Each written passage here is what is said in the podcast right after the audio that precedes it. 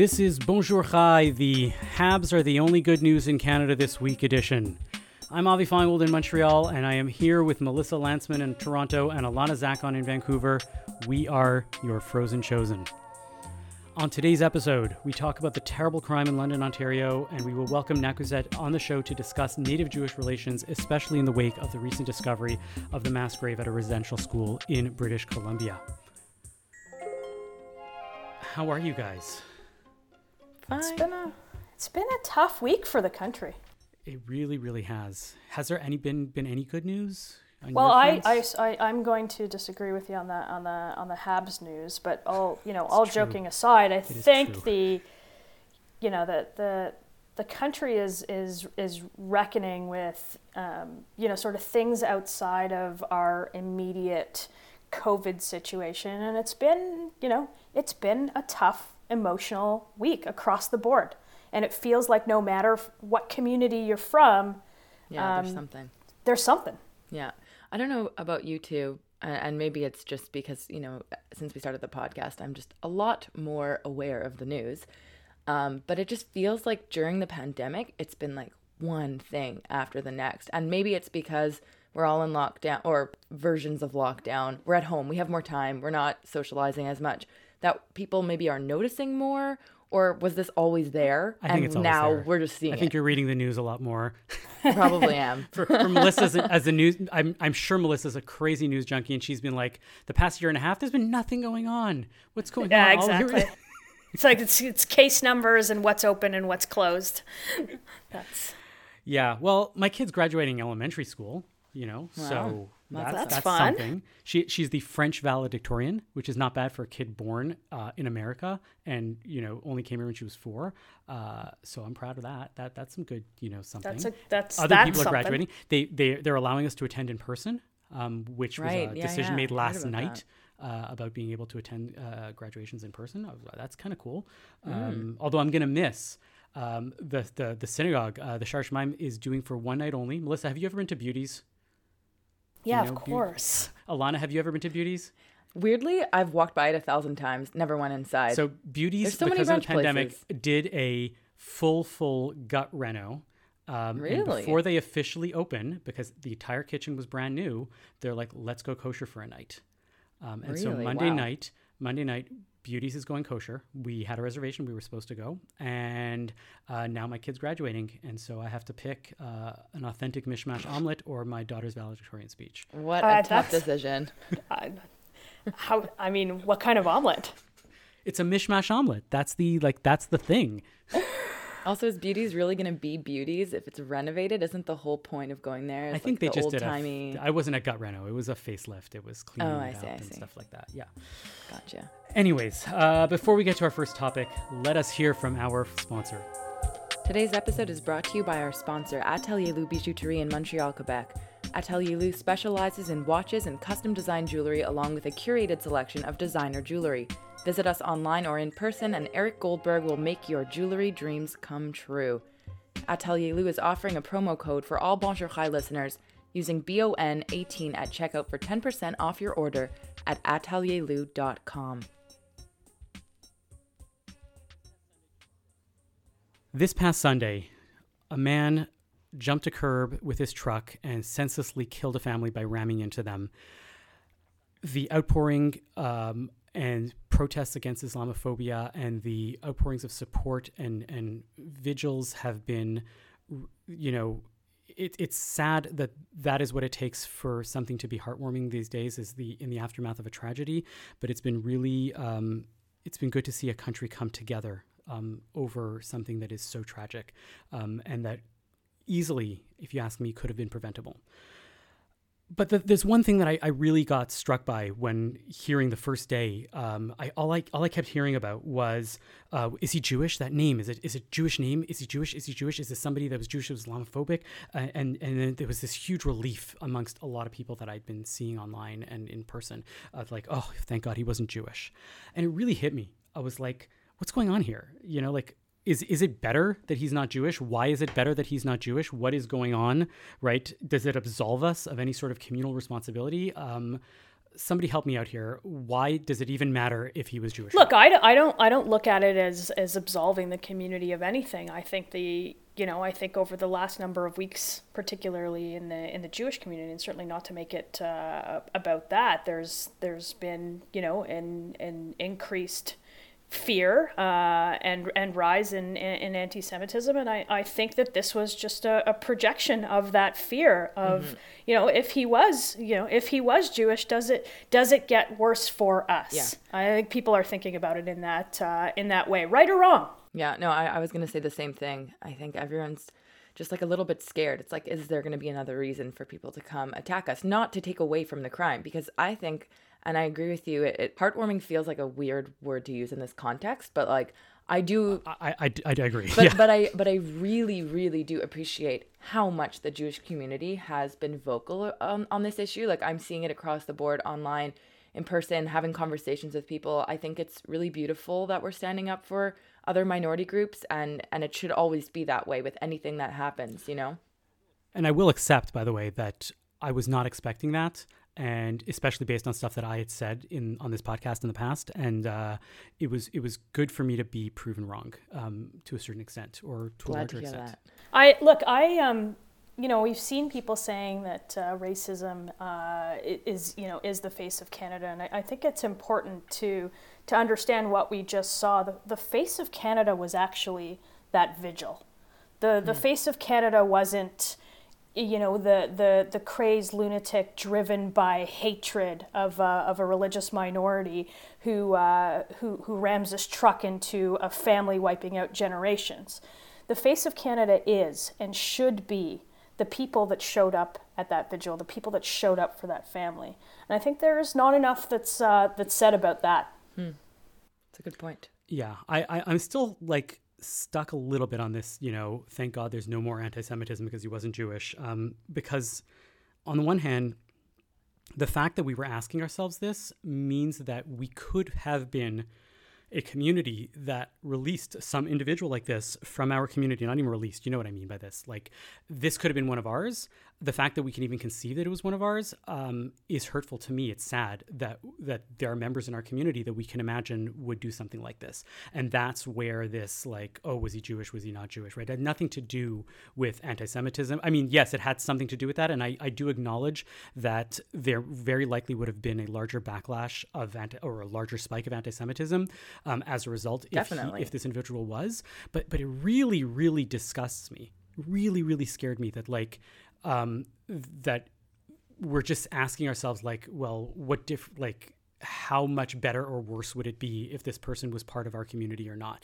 Because there are definitely layers to that, no, and I, not just the anti-Semitism. Yeah. There's this idea that like we could have easily, um, you know, we can like I just said, we could easily see somebody like that coming from the Jewish community, and the fact that he's not, well, that means that we're not that racist, or not that Islamophobic, or we didn't let one of our private anti like Islamophobes out into the wild. Um, like th- that I, am gonna i'm gonna that's not good. I'm, I'm gonna cut in here. I i very much dis- disagree with that statement. I personally when someone said to me do you think the person might be jewish? And this is a jewish person asked me this and I, my mm-hmm. first thought was like absolutely not. Maybe could it be? I hope not. That was kind of my thought process but my first instinct was like i don't think so. I mean i really don't know. Honestly i don't feel like our community our culture our whatever you want to call it um does breed, quote unquote, as you said, that type of hate. Like I really don't. I don't think have, that's. Have you heard of the on. Jewish Defense League? Oh, Did you see look, the guy? I, I, I, I'm going to disagree with you. Look, there is no monopoly on uh, on discrimination. It rears its head in every single community, and I don't think we can be responsible for crazed maniacs. I'm going to call this guy fueled with a kind of hatred um, that is not taught in our schools, that is not taught in our community, that is found in, yeah. in, in places online. So I don't think this is this is a, a norm. It's I think this is entirely driven by what the Jewish community has felt over the last number of uh, of weeks, hoping that it doesn't get worse because people yeah. are scared and people are angry. And I think and I think it's proven in the fact that rabbis attended the vigils many Jewish people stood up for this. So clearly people are feeling for the community. I don't think people are I, I think the the reason why that this this question came up was because of anti-Semitic uh, people spreading these propaganda, lies, and, and conspiracy theories saying, like, oh, this name sounds a little bit like it could be Jewish when it turns out that it wasn't. So, like, I think that little seed planted in, you know, exactly what Melissa said. It's like, oh, So shoot, like, what, what are if people he going to do now? What, what, what, what if he was? But he's And not. Let's bracket. Hold on. Let's bracket out the uh, the the the spike in anti, the inevitable spike in anti-Semitism. Suppose this individual was Jewish. What do you think the communal response would be? I mean, if to, to use another example, which is nothing nothing to do with No, no, no. Hold on. No, no, no. I- I'm answering your question. Yeah. Um, through another example that's on a different topic, but if you look at someone like Harvey Weinstein, Jewish person, did a terrible thing. Did the Jewish community all stand up for Harvey Weinstein? They definitely did not. So I don't think it would be any different in this case. Yeah, look, you would call it out, you would condemn it, um, and you would know that it's not institutional within our, you know, within our teachings or within our communities, and and suggesting that it is. I am gonna, you know, I'm gonna bring up something that did happen at uh, at the vigil, which I thought was was you know inciting of uh, of a hatred, and it was you know it was the last speaker at uh, uh, at the Oh, Yeah, vigil. That was that was quite something. Brother Bilal Rahal asked me to share final words. Well, I don't have to speak. Each and every one who's present here is a final word. You all said everything that needs to be said, except one angle I would like to share with our officials. Now, there's a reason why they say the world is a small village. Every country has a foreign policy. I just want to say, whatever is happening in Jerusalem and Gaza is, is related to whatever happened in London, Ontario. Period. And Thank it you. was like it was absolutely disgraceful that Yeah. somebody would turn a moving vigil into or of political victims thing, of a yeah. complete tragedy into this hate-fueled political pulpit that perpetrates the very hate that threatens religious communities Mm-hmm. across the board. And we've got to condemn that too. And we've got to stand up against that because you can't you can't have a, a, a, a tragedy um, with thinly veiled and not so thinly veiled uh, you know threats about why this is happening and to attribute that to the Jewish it's community. So Melissa, you you think that we should we should not conflate religious uh, life with political life, right? Look, I think if it was a real, uh, if it was a real vigil no, no, to it's- mourn should- the, the, the victims of this tragedy, I- I then there agree, should be but- no but to say- politicians speaking at the pulpit. No, but I was saying it is imp- it is important to separate political life from you know religious life, right? Yeah, look, absolutely, and it's important Does that, does that mean does that mean we should separate? Does that mean that we should separate anti-Zionism and anti-Semitism? No, because they're one and the same. Sorry, I'm just this- trying to rile no, you up this- here. Look, this is this is one and the same. I think there is a there's a role for politics and religion, and it is to uphold and protect the right for people Mm-hmm. to feel comfortable. You know, to Yeah. to to wear a kippah, wear a hijab, wear a turban, and walk freely in our streets. And I don't think this is the norm. I think this is an anomaly, and we should perpetrate, uh, or we should bring that perpetrator to uh, to justice in the in the in, in in the best way that our legal system allows for it and if it doesn't allow for it we should make the changes to make an example of this because it's not the norm Yeah. I mean, I, I agree with you, Melissa, that even listening back to that recording and hearing people clap, it was like that crazy, like scary mob mentality thing. It's like, in, from a theater background, um, in a show, like when you really want to get people in the gut, it's like you make them laugh and then an instance later you make them cry. And so it feels like it's like the reverse of that, where it's like, oh, this is a vigil and it's really sad. And then all of a sudden, someone comes in and makes this kind of like political statement about Israel. And people are already so vulnerable that that's very dangerous because that could start like a mob if it was like the right, you know, the wrong place at the wrong time. But in, you know what I mean? So it does get a, like, I think that's a rabbit hole that we can save for another time. Totally. It's it's a very deep rabbit rabbit hole um, that does warrant further discussion. Um, but I, I for one would love to say that I, I do agree with you guys that it would have led to a spike in anti-Semitism. It would have been very terrible for the community. Uh, I am glad that this individual is not Jewish, um, simply for the reason not nearly as much for that, but more for the reason that I want all of Canada to have some collective responsibility, to be able to say that we don't absolve ourselves, we don't wash our hands of the fringe elements, um, that we still as a nation are responsible for living in a country that fostered, even on the, the, the very dark corners of our can nat- online nation um, the ability for this hate to, to ferment to the point where somebody was willing to like do such an act. Um, it, it, happens in our Jewish community, um, but I'm very very happy you know, and like I said, it's not in the establishments.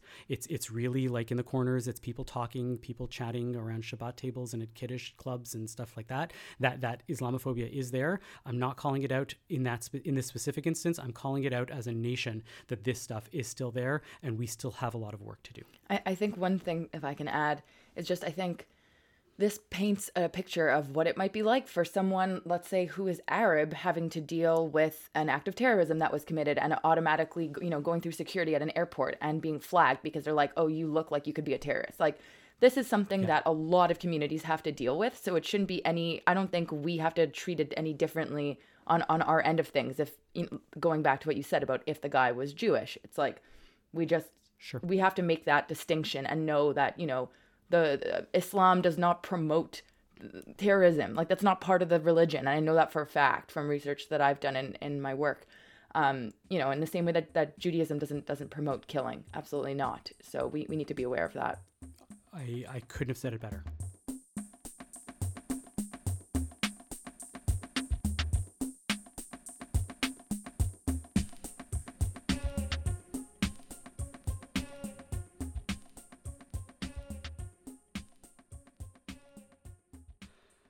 Discovery of a mass grave containing 215 children at the site of the Kamloops Indian Residential School has led to communal mourning for these and the very many other children that were lost to this uh, tragedy, decades long tragedy, as well as renewed calls for the important work that still needs to be done.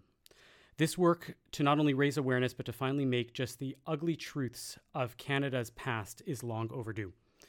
With us to talk about this and how the Jewish community can be part of this is Nakuset, who is the executive director of the Native Women's Shelter in Montreal, as well as the director of Resilience Montreal. Nakuset, without getting too much into your story, and we can get into that shortly, which everyone should look up online if you don't already know it, uh, you likely have an understanding of the Jewish community better than most Indigenous people. You grew up in the community, you saw it in good times and at its worst. Where does the work begin? Right? How can we become better, not just putting out a pair of shoes or 215 pairs of shoes, and not just this week, but you know, far beyond a single tragedy? I mean, I think that uh, people need to really understand the history, and that might be something that's a little bit more difficult in Quebec because uh, the history books are um, very uh, lean in terms of Indigenous content. So, um, so that there's like a personal responsibility of looking into what has happened um, to the indigenous community. Um, I mean, really just understanding treaties. What does that mean, a treaty, and when did that happen? So, for instance, my I'm originally from Lac La Ronge, Saskatchewan, and uh, you know my community um, signed a treaty with the Queen in 1876, which allowed all Indigenous Cree members to have five dollars a year for being an Indian. That never went up we still get five dollars a year and basically that was to take all our land and then that's when the residential schools were implemented and um, you know basically most of our rights were taken away. That's a really long time and it goes it goes back that far. So people really need to um, if they want to understand is to not just look at history in the last 5 10 you know 20 years but to really take a look and to see how we have been displaced uh, to see how you know there's been a, an effort to basically get rid of us like you know uh, not too long ago they changed the street of um, that guy. What's his name? Oh, he used to put smallpox in blankets. Amherst. Amherst, Amherst in Montreal became what? Yeah. So right. So it's really strange because um, if I'm going to have a street sign named after me, you would you would think that it would be for a good reason.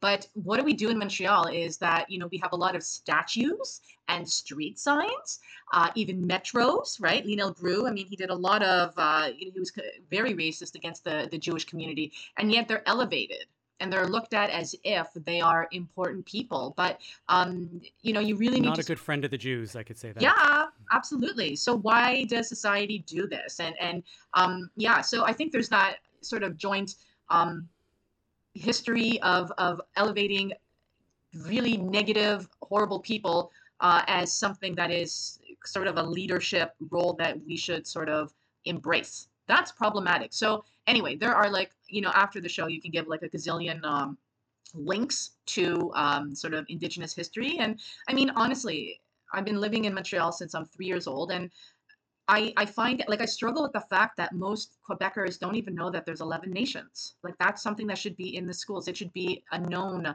fact that we have 11 distinct communities.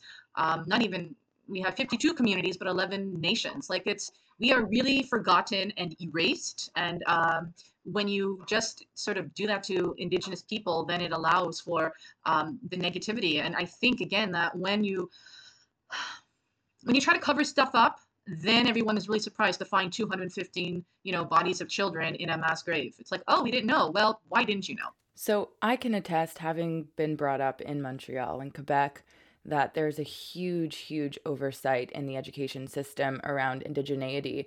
It feels like it was just this little blip at the beginning of our history book and it was only upon moving to bc about five years ago that i really began to um, learn more, um, meet more Indigenous people, go to museums, go to see shows about it. I'm I work in theater, um, and one thing that stands out to me was a show called Children of God. I don't know if you have heard of it. So uh, that show was um, a musical about the residential schools, and seeing that show, I cried so much. And at the end, they had a Q and A where um, survivors of residential schools happened to come up and and speak and ask questions. And after seeing everything that uh, that you know you've been through in in those times in the schools it just made it so much more real. And i was like why can't we have this education in our school system? And it's amazing that that show toured across canada. Um, but I, i'm just wondering on your in your opinion why can't we have more of that education in the school system? What what are the barriers and what can we do to improve that whether it's in the jewish school system or just generally in the school systems in canada okay well i just need to talk about children of god because that was in montreal and yes. it was at the Segal center yeah. and i was hired by the Segal center to be that um, uh, sort of uh, outreach worker. So I would bring in Indigenous people to come um, and see the play, but I also was part of those talkbacks. Oh, really? Right, wow. At the end, yeah. So I loved that. That was really, really awesome. It was uh, a and, again, you know, I was able to watch the show. So every time I, every time I was wor- working the show, I was watching the show. I must have seen the play like twenty oh, times oh, wow. and cried every single time. It's yeah, I'm it sure. is really powerful. But you know, in terms of why the government doesn't, you know, acknowledge um, so, or, or you know insist on having the uh, proper history uh, is because it really is an advantage to them right? So these sort of biases that are created uh, benefit the government. You know, nobody wants to be seen as that person that you know put smallpox in bl- in babe blankets or you know um, stole land or you know forced starvation or you know they're they're all bad things. Yeah. Right. So it's much easier to just kind of put it under the carpet. No one will know. Let's just not talk about it. We won't mention any of the different nations or the cultures or the you know treaties or the agreements or mm-hmm. anything we'll just pretend like it never happened and it's almost like um ignorance right and yeah. and that's what is being taught now it's being you know very very little and when i went to high school i remember i had some friends from Kahnawake and they they were irate when the history teacher would talk about history. And thankfully our history teacher at the time was was was saying you're absolutely right. This is wrong. Mm. and that's really difficult. Wow. but if you have a government that wants to you know uh, deny systemic racism um, it is because it benefits him. Because if he says that there is systemic racism then he will have to change. Yeah. And people don't like to change. Right now, everything is working beautifully. Sometimes I feel like if we become empowered, then we will ask for change. Hmm. And, you know, right now, um, you know, if we fight for our rights, um, then it will cost the government because they will have to sort of own up. So, um, yeah, I mean, basically schools if they want to uh, teach there are many different ways that they can uh, if allowed um, and there's an enormous amount of resources. And you know there is this um, there's this thing on um, youtube um, or the yeah it is youtube um, and it's called unpacking the backpack and there's a woman named Charlene who um, who does this sort of. It's almost like a, a, a monologue, and she talks about how heavy it is to carry our our our um I guess our traumas. Yeah. And it's like it is so powerful that I was in Calgary at a missing and murdered conference and she came in and she only presented like 15 minutes of it. It's like a it's a it's a half hour uh, monologue, but she only did 15 minutes, and every single person in the room was bawling their eyes out. So um, this is something that people can watch. Now I think it was it was the indigenous people that were crying. colleague that was sitting next to me who was not indigenous, and I was like, "How come you're not crying?" She goes, "Because I Hmm. feel guilty." And we don't need that guilt right? We need action. We there are Yeah. so many different things that you know uh, allies can do by just sort of like asking questions. Why?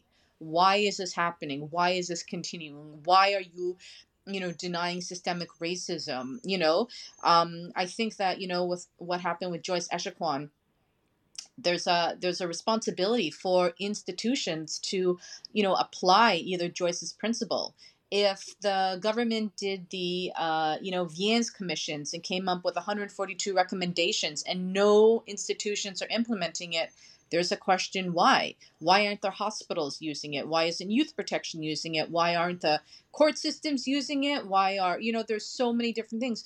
Why? Why are we sort of like oh that's a lovely report but you know it doesn't apply to me and i am not forced to read it and i don't have to make any change and you know we have to continue walking into these institutions feeling very uncomfortable and not knowing whether or not we're actually going to be treated in a good way I do. I, I want to Yeah. jump in here because I, I don't think, look, I'm, I'm sitting here in, the, in Ontario and I'm not sure that the system is any better. Um, you know, when the, when the, the bodies were uh, uncovered from, uh, from those unmarked uh, graves a couple weeks ago, you know, we had just we talked amongst friends. When is when did we learn about residential school? And I think it was across the board that you know nobody remembers learning it uh, in, uh, in high school, uh, in public school, or in the Jewish school system. And it was until university that you you know maybe you got curious and you looked up. Uh, you look this up on your own. So I, I'm not sure that this is, uh, you know, this is unique to uh, uh, to Quebec, but governments across the board. There's been apologies. Uh, there's been memorials. What what can we talk about in terms of real action? What does that look like for for the community from the from a government's perspective beyond? You know, beyond the conversation of, of, of institutional racism, what does action look like? And what does action look like specifically, I think, from the Jewish community, given your story? you know there's so much you can do and there's so many different issues to address and again you know it is the canadian government that implemented you know the residential schools uh, you know it's the federal government that did that right they did all of it uh, you know like the pass system the indian act all these different things so of course it's not going to be in the federal books either um, because it is a stain on their face and they don't want to acknowledge it. They'd rather just ignore it. So it is Mhm. like a, you know, sort of Canada wide issue and probably in the United States as well. Um, but that does not mean that, you know, just people listening to this can't ask that question to their school board. Why? Is my child not learning about it? So, you know, it gets very difficult for me because you know i have uh, you know three children. Two of my kids go to elementary school. They go to hampstead school. And last week they uh, were asked to wear orange shirts. So you know my youngest mohican said to me okay so can i bring the book i bought them a, a book i found at indigo called i am not a number. So it's a children's book on residential school but he brought it in. And he also wanted to bring in something to sort of um, show that he's native. So i brought his you know he brought in his baby moccasins. But you know it's my children's responsibility now to go into that school and actually teach the class because they don't have the tools right? Or they're not looking for the tools. And that's that's No. really uh, difficult like you know it's not our Mhm. responsibility to teach people about what to do um, but you know if we have to we will um, but what is your sort of um, you know, if you're brought to this land, I mean, you should have a responsibility to to learn about the people in it, and you should also um, sort of acknowledge the fact that we continue to make efforts. So, you know, I went and spoke at the missing and murdered um, inquiry, and there was a report that came out with like over 200 um, calls to justice that nothing has been applied. Why hasn't that been applied? Why? You know, is that a question that you can ask either your, you know, uh, political leader or or you know, or even yourself? Can you read it and see? Because there's so many difficulties, right? I could literally spin a wheel and think, what am I fighting today? Am I fighting youth protection? Oh no, that's t- no, that is today. Literally, I have a meeting with you with the group about youth protection because there was a report that came out by the Human Rights uh, Commission about the fact that uh, youth protection has been taking the rights away from Inuit children in care, so not allowing them to speak their language.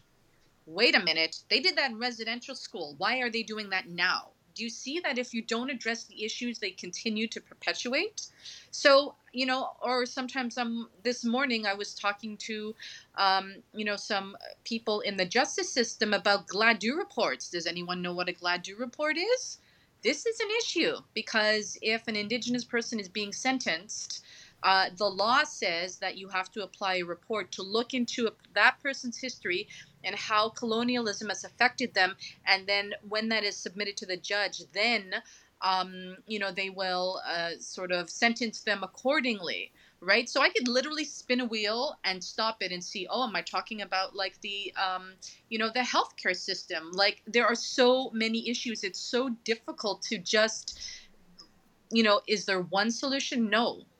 But i think that everybody has a natural tendency to work in a particular field. And trust me, that field I'm sure has been affected by, you know, sort of systemic racism uh, against indigenous people. So that is that, that's sort of an easier way. Sometimes people say to me, oh um, we would like you to come and speak to our group because we're going to you know we're going to address the trcs and we're going to we're going to do the calls to action i'm like all 94 of them no, you're not. You're not going to do them. So don't even pretend you're going to do them. When Justin Trudeau, when he, you know, got mm. elected and said he was going to do the 94 ones, I was like, buddy, what are you saying? You're making a commitment that you will never do. Why don't you say you're going to do five of them? and to date, I think there's only 10 that have been accomplished. So I don't want to overwhelm people with right. all the different issues that face. I want people to sort of, you know, you know, in Montreal, you know, the indigenous population is the highest population that is in youth protection, that is homeless, that is in jail. You can choose one of the three, right? And sort of dedicate that. Or if you're into education, just bringing in speakers, right? If you were to bring in indigenous speakers into the schools, that would help the children. It's much more fun to have someone come and, you know, present as opposed to reading, you know, something in a history book that actually doesn't exist because no one's written it yet, right? I mean, I think the solutions are are are there's there's a lot of them. You just gotta sort of, you know, look.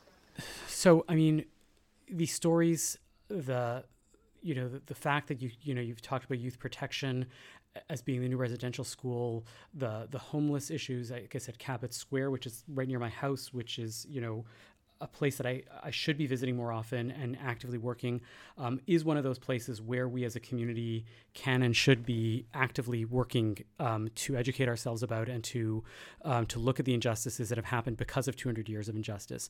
Um, as a final sort of a close, what are the good pieces? Where can we educate ourselves about um, communities and not just about the injustices, which are absolutely there and, and, and really, really horrible, um, but, you know, how can I learn more about the, the, the rich heritage and the rich life um, that Indigenous people are living um, and, and and are experiencing, and the history and the rituals and all of that stuff? Um, where do we fit in in the Jewish community rather than just gawking and saying we're going to go to a, a, public powwow or something like that? Or is that what it is? I, I love powwows. Powwows are awesome.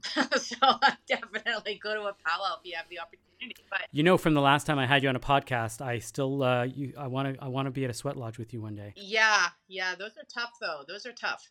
Um, the thing is that you know, like June twenty first is coming up, and that is uh, you know National Indigenous Peoples Day or Aboriginal Day, right? Um, that's a day that's actually pretty much ignored. so, I mean, I do a concert every year at Cabot Square, and I'll be doing one again, uh, you know, uh, this year. Um, but that is something that schools should actually celebrate.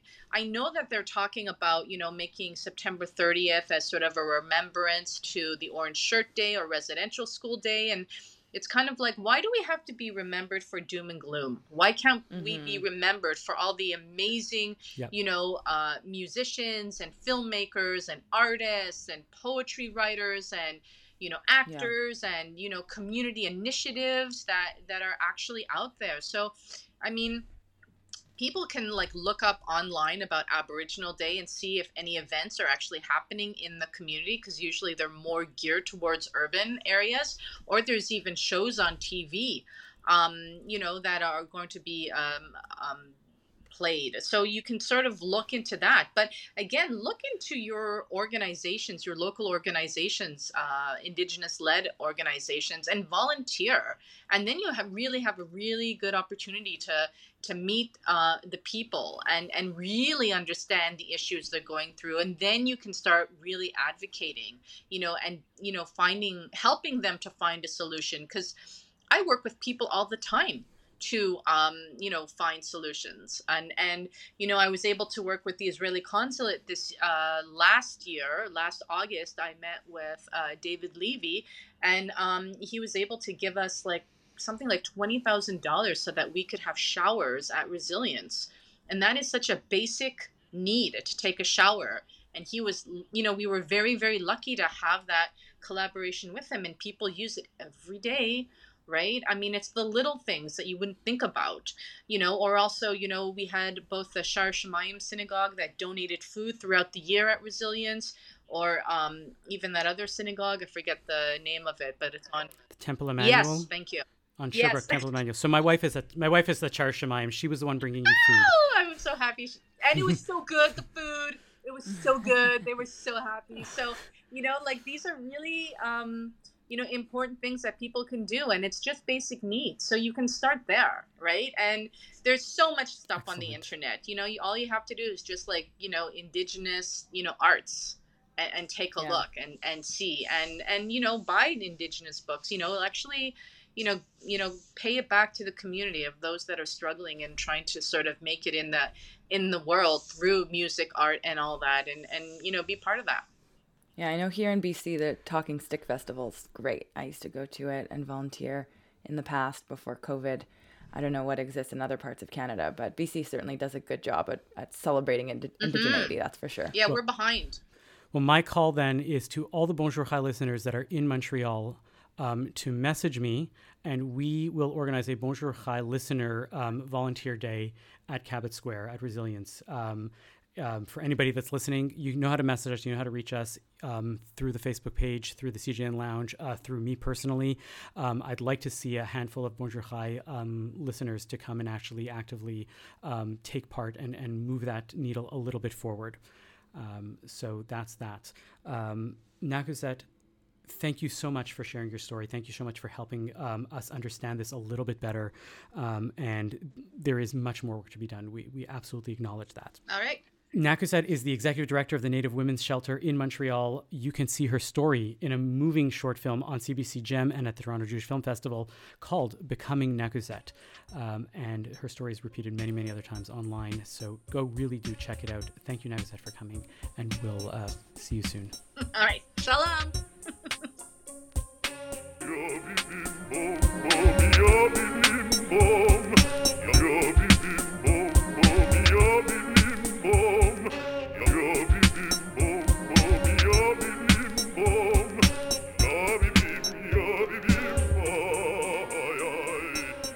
We'd like to highlight rabbinic voices from across the nation as they share a bit of wisdom with us. Today we are hearing from Rabbi Robyn Fryer Bodzin, who is a rabbi at Beth Tzedec Congregation in Toronto. This week was the 65th anniversary of my father's arrival in Canada.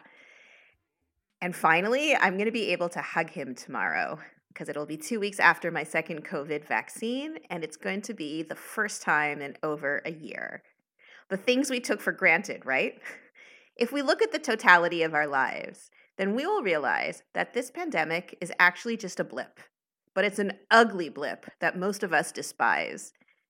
But soon we will return back to routines and a whole lot of, as the kids say these days, same, same, routine, how it's always been. A part of the same, same is returning to the classic Parshat Korach commentary. So I'm dusting off the classics for this podcast. In Pirkei Avot, we read that a machloket, a controversy for heaven's sake, will have lasting value, but a controversy not for heaven's sake will not endure. What is an example of a controversy for heaven's sake? The debates of Hillel and Shammai. What is an example of a controversy not for heaven's sake? The rebellion of Korach and his associates. So, what do we know about Hillel and Shammai? Even though the Academy of Shammai declared one thing kosher, while the Academy of Hillel declared the same thing not kosher, and even though one forbade while the other permitted, the Academy of Shammai did not refrain from marrying the women of the Academy of Hillel, nor did the Academy of Hillel refrain from marrying the women of the Academy of Shammai. So these families of Shammai and Hillel could still sit around the table on Pesach or Shabbos and they could talk to each other. They didn't allow halacha to get in the way of social interactions. And this is not always the case anymore. And although Beit Shammai and Beit Hillel they disagreed on so many critical issues, nevertheless they behaved with love and friendship towards one another. So that's them. What do we know about Korach? Korach is the main character in this week's parsha, and he's not the easiest person to like because he encourages us to think of our opponents, even our cousins, as enemies who deserve to be destroyed. Korach and his people rose against Moses and Aaron, and they said, You've gone too far, for all the community are holy, everyone, and the Lord is in their midst. So why are you raising yourself above God? On the words Vayikach Korach, the first two words of the Parsha, Rashi says, Lakach et etzmo liot nechelak mitocha. He took himself to one side with the view of separating himself from out of the community, so that he might raise a protest regarding the Kohanim, regarding the priesthood to which Moses had appointed his brother. Right from the onset, Korach wanted to separate, separate himself out of the community. This word, nechelak, sounds a whole lot like machloket, which is the word for argument or controversy. A big lie, or in German, a grosse Lüge, is a propaganda technique used for political purposes, defined as a gross distortion or misrepresentation of the facts, especially when used as a propaganda device by a politician or an official body. Korach partook in a big lie, and that's why his argument was not for the sake of heaven. We need to fact check and we need to remember that our cousins are our blood, and the Jewish community is our blood, and we need to talk to each other's faces and not through social media intermediaries. For those of us that engage in Torah study and follow our annual Torah reading cycle, then you'll know that nothing I'm saying is new. It's that same, same, but the same message holds up. But right now, it feels like it has more urgency attached to it. In the Gemara in Sota, we read that Rabbi Yirmiyah bar Abba says that four classes of people will not greet the divine presence the class of cynics, the class of flatterers, the class of liars, and the class of slanderers. Korach, he didn't stand a chance. Let's move on to our nachas of the week, where we'd like to highlight something which has come across our radar and given us some nachas as Jewish Canadians. Melissa, what's your nachas? I, I'm, I'm, if you haven't checked this out, you, you have to. So here's my, my nachas of the week. Um, and I'll start by saying I'm fascinated with Toronto's um, Jewish history, um, mostly because you know, I uh, I think it's the community that raised me, and I'm a first generation Canadian, and I wasn't part of that. It's not part of my psyche. So I love reading uh, about it. My parents are are newer immigrants, but over the pandemic, decades after it was written, there's a small graphic novel that had come out, and uh, it's a memoir called Top, uh, and it's about promoter Gary Topp, and he used to work at this punk club Um, I don't know if you can call it a punk club, a rock club. And uh, he grew up in the quintessential sort of North Toronto Jewish community. Like he references the camps that everybody knows and the shul that everybody knows in Midtown Toronto. But this is the guy who brought some of the biggest musical acts um, into the Toronto music scene. And, you know, we might not have um, hockey here um, in any sort of self respecting way, but we do have um, a killer, killer music scene. And he was the person that sort of brought in the Stones and, and brought in uh, Dylan. And it's like this untold history of this guy who started.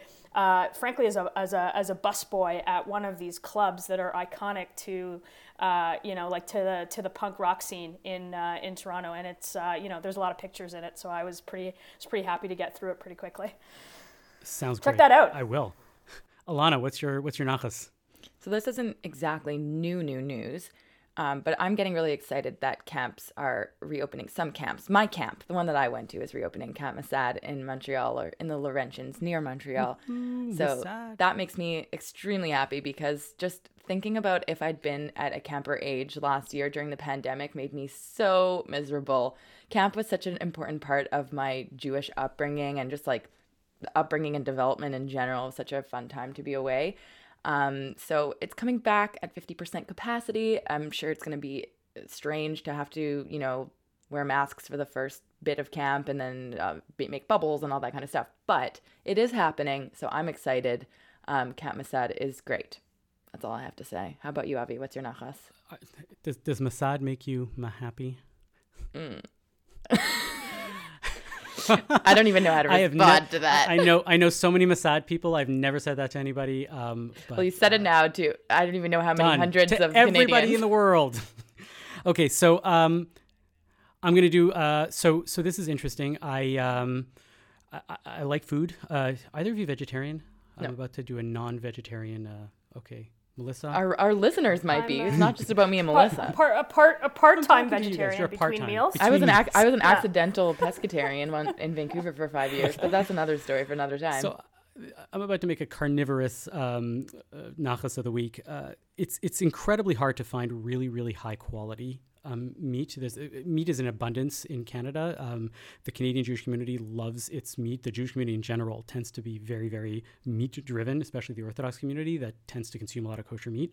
Um, but up until now, uh, the the type of meat that you generally find is what's called wet aged meat, which is an inferior form of like making your meat uh, making it uh, increasing the quality of your meat. They it's aged in a, in a in a vacuum sealed bag for like a month, so it sort of sits in its own juices. Dry aged meat is really the way to go, um, but it costs more because you lose more out of it, and it's harder to make, and you have to be more controlled with it, and you have to know what you're doing.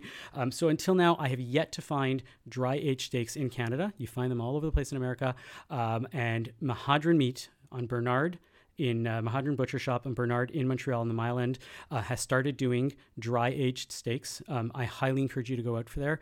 Um, they're not cheap, but they are worth every penny. They have 30 day aged steaks. They have 60 age sta- 60 day aged steaks, um, which are unbelievable. They've got this like funky blue cheese like feeling to it, and they're they're just more flavorful. They're they're tender. It's I highly go go get a go get an aged steak and a dry aged steak and figure out the difference because it's it's great. Uh, I'm told that he even has some 90 day aged steaks waiting uh, to, to finish off and to, to really get perfect. Uh, so that is my nachas of the week. I had some dry aged steaks last week from Mehadrin, uh, and I really appreciated that. All right, you you win this round. Thank you for listening to Bonjour Chai for Thursday, June 10th. Our producer is Michael Fraiman. Technical production by Andre Goulet. Our music is by So Called. We are a project of the Jewish Living Lab and are distributed by the CJN Podcast Network. Subscribe on Apple, Spotify, or wherever you get your podcasts. Please leave a comment and a rating on the platform of your choice and let us know what you think about our discussions on the CJN Lounge on Facebook. I'm Avi Feingold. I'm Melissa Lantsman. and I'm Ilana Zakon. Your